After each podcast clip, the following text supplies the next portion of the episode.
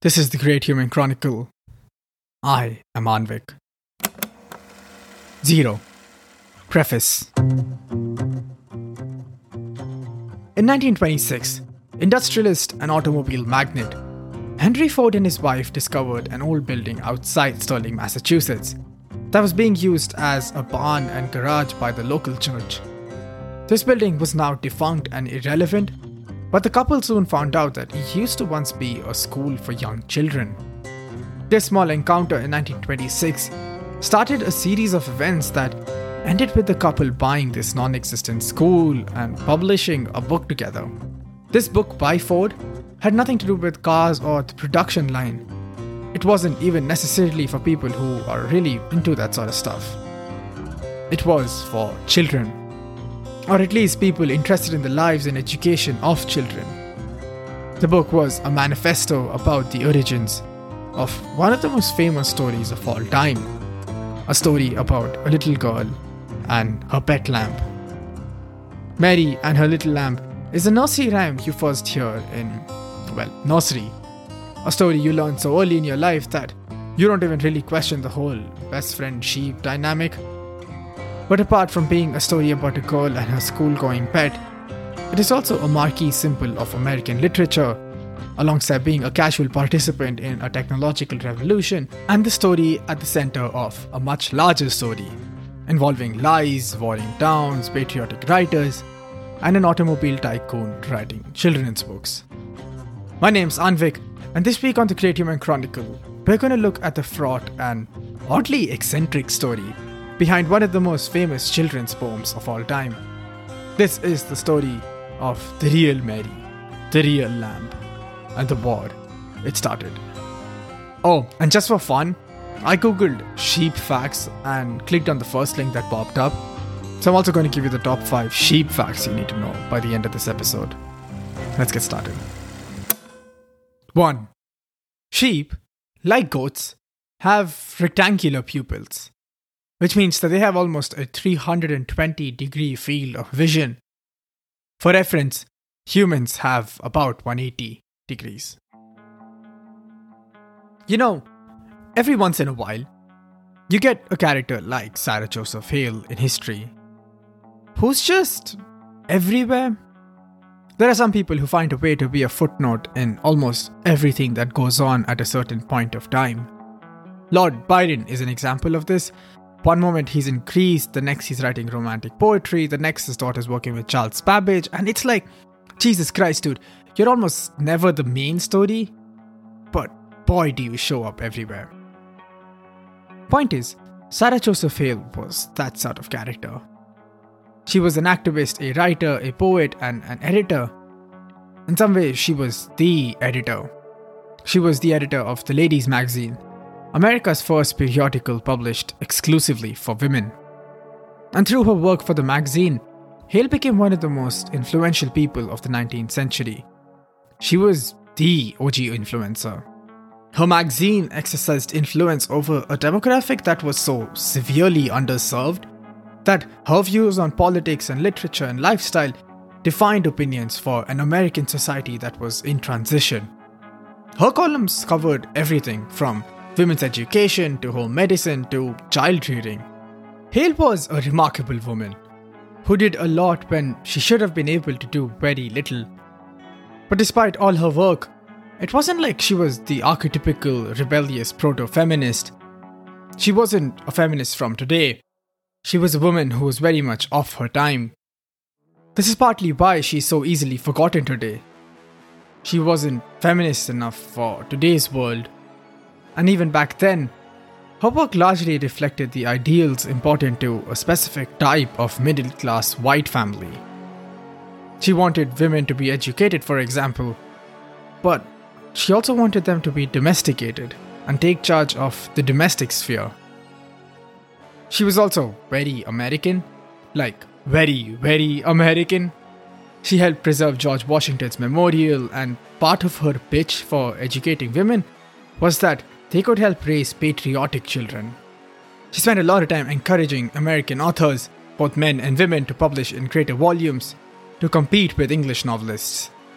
As editor, she would review these books to spread the word about them, and she rejected the very popular practice of illegally publishing European novels in America. Today, though, Hale will not be remembered for her hot takes on home medicine or her reviews of American literature. She will instead be remembered for two things. The first being her 17 year long effort to make Thanksgiving a national holiday. For those 17 years, Hale wrote to every president and leading politician, urging them to make Thanksgiving a national holiday. Back then, it was a festival only celebrated in the northeast of America. In 1863, Lincoln finally institutionalized Thanksgiving as a national holiday as an attempt to help a country post Civil War de stress, making it only the third national holiday after Washington's birthday and Independence Day. For this, Hale was known as the mother of Thanksgiving. But that is also not the reason why we're here. The reason we are here, and the reason we remember Sarah Josepha Hale, is because in 1830, Hale published a book titled Poems for Our Children, a book that was, and I quote, designed for families, Sabbath schools, and infant schools, written to inculcate moral truths and virtuous sentiments. Basically, it means it was used to trick children into learning morals through poems. Hidden between these several poems that have been forgotten today was a poem about a little girl and her pet lamb. Poems for the Children is the earliest written source we have for Mary and her little lamb. For this reason, Hale is universally credited as the author of the poem, and this is where the story should have stopped. But obviously, we're here because it doesn't. 2. Sheep have excellent sense of smell. They have scent glands in their eyes and their feet. A few hours away from where Sarah Josepha Hale lived, there is a small town named Sterling. In the 1800s, there lived an old lady named Mary Sawyer, who, if you asked, and only if you asked, would tell you a little story from her childhood. The story begins on a cold morning in March of 1815 in Sterling, Massachusetts, with the nine year old Mary, who was out to help her father feed the animals in the barn and after feeding the cows, she noticed that two lambs were born in the night. But one of them had been forsaken by its mother. The poor lamb was weak and couldn't get up, but Mary noticed that it was still breathing. Barely breathing, but breathing nonetheless. Mary begged her father to let her take care of the lamb, but Mary's father resisted. The lamb was about to die, and this was natural. Sheep often let go of some of their children. That might be true for sheep, but Mary wasn't going to abandon this lamb. She was adamant, and eventually her parents acquiesced. She took the lamb home and nursed it for the entire day, and at first the sheep couldn't even swallow. She had to work hard to get it warm, and she wrapped it up in cloth and spent the entire night next to a fireplace because she thought the lamb would need the warmth to recover. When she woke up in the morning, she found that the lamb could now stand on its own. From there, the lamb grew quickly. It learned to walk and run and do all the things a little lamb could and should. And it also became incredibly attached to Mary. It would run to her whenever she called and followed her all around, and in return, Mary was like a mother to the animal. She washed it and fed it and combed its hair. She would even dress it up like a little doll sometimes. On the fateful day, Mary was about to leave for school when she realized that she hadn't seen the lamb that morning. She called out to it, and the lamb recognized the voice and ran towards her. And it was then that Mary and her brother Nate decided to let the lamb follow them along. The siblings and the four legged partner reached a high wall that they had to cross. They somehow got the lamp over, and the lamp kind of understood what was going on. Because once the lamp had been brought down to the other side of the wall, it waited patiently for the two siblings to cross over. After which, the three were off again. When Mary entered class, she put the sheep under her seat and asked it to be silent until the end of the day. Once again, the lamb kind of understood and kept quiet for a long time, until Mary had to get up and recite something in front of the class. When the lamb realized that Mary was gone, it panicked. It started bleating and ran to Mary, who was mortified. But the teacher, Miss Kimball, simply laughed at the whole situation. And the students followed suit until everyone was laughing while young Mary was embarrassed. She took the sheep out into a shed until the afternoon when she took it back home. That day, the classroom was visited by the nephew of a local minister, John Roulstone. Local minister, as in the religious ministers, uh, not government ones. And Roulstone found this whole situation very amusing. The next day, he rode by horseback to Mary's farm and gave her a piece of paper with 12 lines written on it. The 12 lines went Mary had a little lamb. Its fleece was white as snow. And everywhere that Mary went, the lamp was sure to go. He followed her to school one day. That was against the rule. It made the children laugh and play to see a lamb at school. And so the teacher turned him out, but he still lingered near and waited patiently about till Mary did appear. Roulstone died when he was studying at Harvard at the age of 17, and with it, so did any evidence of the original poem. The piece of paper that he gave Mary was also lost, so we don't really have any proof for this tale, anyways. From what we know, Mary herself told this story only to a few friends and small gatherings, as a cute little memory from this old woman's childhood. But then something happened that changed this forever and made her a national icon. That something was public restoration? 3. Sheep can self medicate. They can figure out how to use plants for their health and use them even if they don't eat them. In 1872, Boston went up in flames. The city saw its largest ever fires. Till date, it ranks as one of the costliest fire related incidents in all of America, which admittedly is a very American way of understanding damage. Adjusted for inflation, almost $1.5 billion worth of stuff was lost in those 12 hours, and large swaths of property was also destroyed. The damage was so huge that Boston spent a considerable portion of the next decade recovering and rebuilding. And one of the buildings affected was the Old South Meeting House, a popular building that was going to be demolished in the aftermath of the fire. To prevent this, a series of fairs and exhibitions were held to raise funds for its restoration. The officials at the fair wanted to engage children in order to engage their parents into engaging their money. And this led them to Mary Sawyer, or now Mary Taylor. Every day, the 70 year old Mary would go and enter a side room in the church and tell her story to children.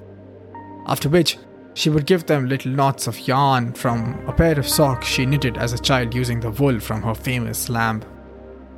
This marketing scheme worked wonders. It is estimated that hundreds of dollars went into the coffers of the fair from this daily recital, and eventually, these efforts were a success. The Old South Meeting House was the first ever significant public building in America's history to be preserved in this way. 70 year old Mary's life had also changed forever. For the rest of her life, she stuck to her story about being the original girl from the poem. And she claimed that Hale had found the original 12 lines of the poem and added the 12 lines of her own later on. At the same time, Sarah Josepha Hale has also stuck to her own story about the origins of the poem. She claimed that she came up with it on her own and had no knowledge of any pre existing poem. And the thing is, there is no real proof to back Mary Sawyer's claims about the poem. But the people of Sterling, Massachusetts have run with this claim ever since because of their pride, and they've built monuments to almost will this story into existence. This story might have not been true back in the 1800s, but there is so much retrospective proof that while Hale is still largely credited as the author of the tale, the other story has grown in influence over time. Both women died swearing absolutely to their versions of the story, for Mary, this was John Roulstone's poem that Sarah Josepha Hale found and added models to, while for Hale, this was a poem she wrote all by herself. For the most part, I think it's safe to say that the three year olds for whom this poem was written do not care about its origins. But in 1926, years after the death of both these ladies, one man did. 4. Sheep do not have teeth in their upper front jaw. We're back where we started. In 1926, Henry Ford and his wife came across the Redstone School where Mary Taylor grew up. A few miles away from Sterling, Ford owned the Wayside Inn in Sudbury, Massachusetts, and he saw a business opportunity in this school. He bought the school from Sterling and relocated it to Sudbury near the inn, and the school was then reopened and acted as a tourist attraction for the inn. A year later, he and his wife published an authorless book titled The Story of Mary and Her Little Lamb, which gave Roulstone full credit for the first 12 lines of the poem, and he also built a statue outside the school to give people a reason to come to the school. This book is not very good. I read it, and it's just a book of propaganda. It spends a lot of time trying to prove that Mary Sawyer's version of the story was right using hypotheticals and other hypotheticals based on this hypothetical. It's just weird, man.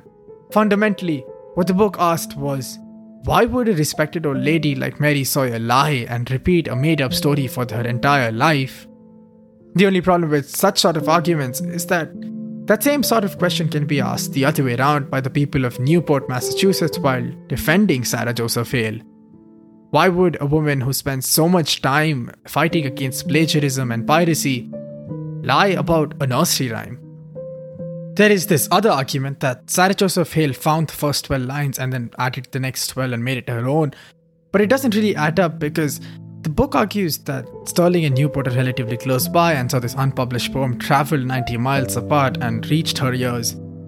But 90 miles is a long distance for an unpublished poem to travel, especially a century before Henry Ford popularized the automobile.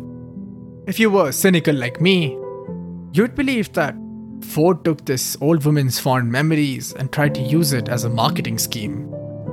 And for better or for worse, it worked, kinda. Today, Sawyer's version of the tale has only grown in stature, and the goose chase behind the lamp has only thickened. 5. Sheep have great memories. They can recognize up to 50 other sheep faces for almost two years.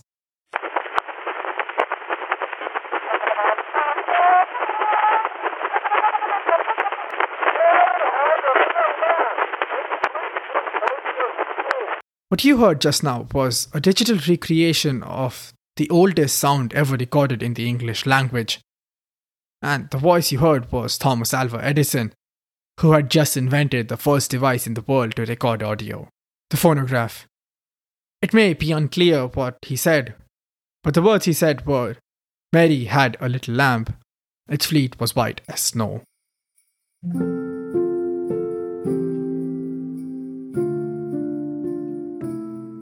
The thing with children's stories is that they hold far more value than any of us give them credit for.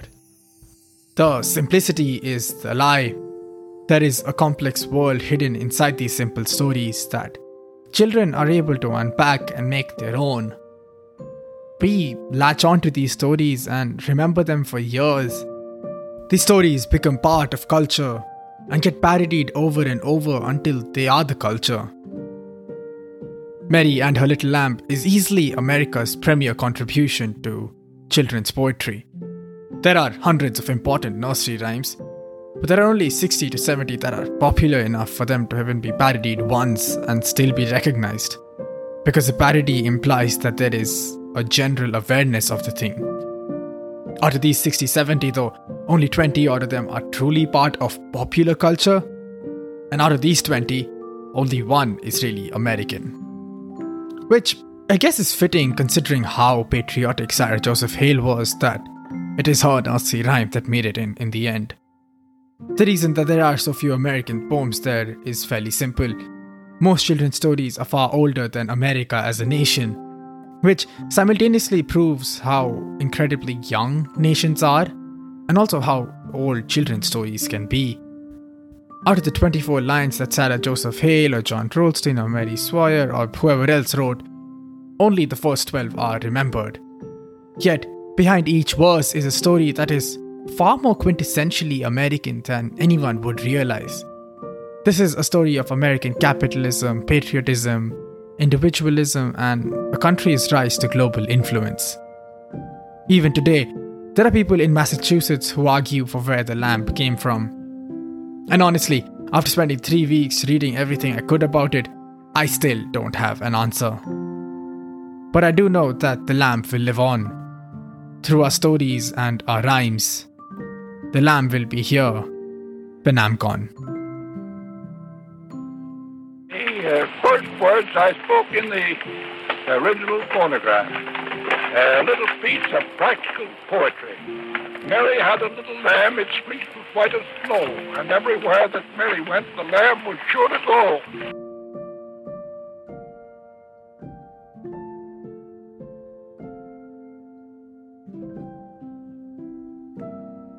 Hello, I hope you liked that. Uh, this was surprisingly interesting uh, to research because every time I would research something, something else would come up and like, no, this is a lie, and then you'd find out something else that this is the truth, and then you'd find out that that truth was also a lie, and and it was fun. It was a very interesting project to work on.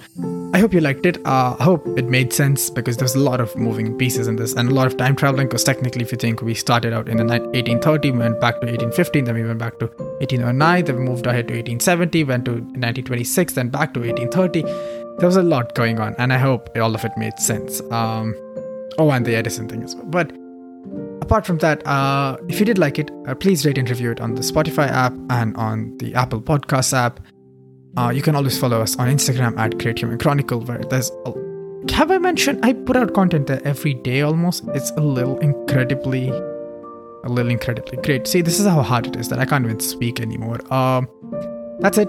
Uh, rate and review the podcast, Apple iTunes app, and uh, Spotify app. And I'll see you in two weeks. Bye.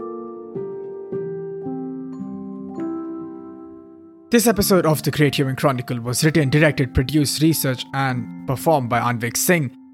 The music in this episode is by John B. Lind, Etienne Roselle, Gavin Luke, Joseph Falkenson, Aver, Infinity Ripple, Bond Fields, Blood Red Sun, Cinderundi, and JF Kloss.